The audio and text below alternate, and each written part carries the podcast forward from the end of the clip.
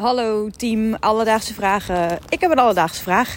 Namelijk, ik kom net uit de supermarkt en ik vroeg me af... hoe bepaalt een supermarkt welke producten er in de aanbieding zijn? Alledaagse vragen. NPO Luister. Joy uit Arnhem, dankjewel voor je vraag. Rosa, ben jij een beetje een koopjesjager?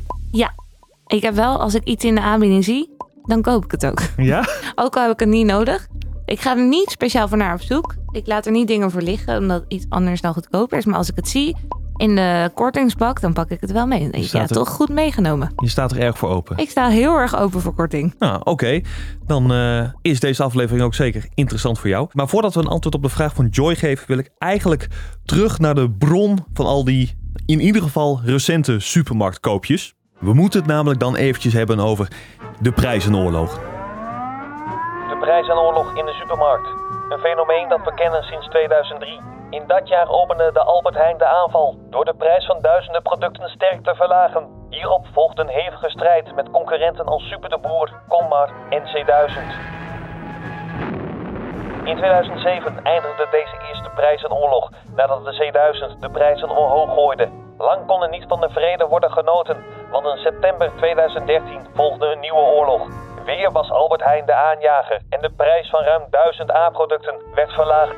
Deze trend zette zich voort en ook in 2017 en in 2022 werd er hevig gevochten om de klant en om deze te bevrijden van het juk van de concurrent.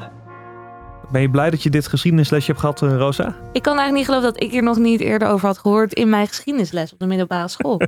Terug naar de vraag van Joy. Want hoe wordt nou bepaald welke aanbiedingen in de schappen liggen? Ik heb de vraag uitgezet bij Paul Moers. Hij is retail-expert en weet alles over de gang van zaken bij supermarkten. Dus Paul, hoe wordt bepaald welke aanbiedingen er zijn? Nou, dat eh, gaat eigenlijk op een paar manieren. Ten eerste kijken ze naar wat zijn nou eigenlijk de hardlopers in onze winkels. Want een hardloper, eh, dat wil zeggen dat de omzet heel, heel erg hoog is. En dat consumenten die producten vaak eh, kopen. En als je daar dan een aanbieding eh, op doet, dan weet je zeker dat je ze naar de winkel kunt trekken. Het tweede is, je moet natuurlijk weten welke fabrikant mee wil doen. Niet iedere fabrikant heeft zin om geld uit te geven aan aanbiedingen. Dus dat moet je van tevoren met de fabrikant eh, goed bespreken. En het laatste is wat je moet bespreken: hoeveel financiële ruimte is er? Gaan we nou 50% korting geven of gaan we 25% eh, korting geven? Nou, daar wordt nog best veel over nagedacht. Ik had nooit verwacht dat dit zo diep in elkaar zat. Nee, Er je- gaan heel veel stemmen gaan hierover. jij dacht gewoon eh, een beetje natte vingerwerk. Nou, deze week doen we de bonen, dan doen we de aardappels. Het is een mooie dag, dus uh, zo'n ijs in de, in de aanbieding. Nee, er wordt dus over best veel factoren nagedacht. Een vraag die wel bij me opkwam is, ja, als je product aanbiedt met korting, of soms zelfs 1 plus 1 gratis, 1 plus 2, weet ik veel wat voor acties ze allemaal hebben.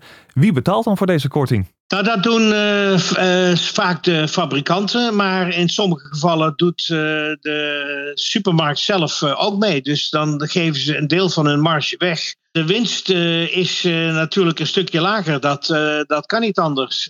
Maar wat heel belangrijk gevonden wordt, is marktaandeel. Want je moet bedenken, de concurrentiestrijd tussen supermarkten is gigantisch. Iedereen strijdt om de gunst van de klant. En met die aanbiedingen kun je ze natuurlijk naar binnen lokken. Lijkt bijna wel een soort van onderling spelletje van wie weet de meeste mensen naar de supermarkt te trekken. Precies. Wat zijn de beste aanbiedingen? Maar het is wel, denk ik, heel slim voor een bedrijf om mee te gaan in die koopjes. Je moet haast wel eigenlijk. Ja. Waar ik ook aan moest denken, eh, mijn ouders die wonen vlak bij de Duitse grens. Mhm.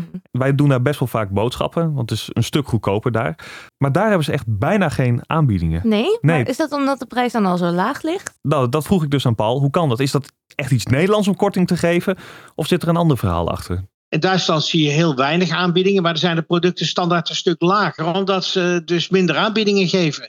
Kijk, in Nederland, als je zoveel aanbiedingen doet, ja, de winst moet ergens vandaan komen. Het is wel zo dat het prijsniveau in de totale supermarkt een stuk hoger is. Dus in principe, in principe betaal je uiteindelijk voor die aanbiedingen zelf. En in Duitsland hebben ze dat dus echt veel simpeler gedaan. Weinig aanbiedingen en standaard lage prijzen. Die hele kortingproblematiek in Nederland, ja, het is een soort heroïneverslaving van de supermarkten geworden. Ze komen er ook niet meer vanaf. De dag dat je ermee stopt, denken ze, nou, ik loop naar de concurrent die het wel doet. Dus je hebt elkaar, eh, ja, je houdt elkaar gevangen. Oké, wat ik hoor koopjes zijn een enorm probleem in Nederland. Voor de supermarkt. Voor de supermarkten, ja. Maar eigenlijk ook voor onze eigen portemonnee. Ja, want we betalen ze zelf omdat de prijs hier, ehm, afgezien van de kortingen, hoger ligt. Precies. Alledaagse vragen. Rosa, we weten dus hoe de korting tot stand komt in de supermarkt. Maar waar ik ook eventjes naar wilde uitwijken, was de psychologie achter de korting. Mm. Want we horen vaak, ja, Nederlanders zijn er gek op. Ja. Maar waarom zijn we zo gek op? Waarom gaan we zo goed op die korting? En voor een antwoord daarop belde ik met consumentenpsycholoog Patrick Wessels. Hij weet alles van ons shopgedrag en dus ook waarom wij zo graag die korting pakken. Een korting die, die werkt eigenlijk net niet anders dan heel veel mensen denken.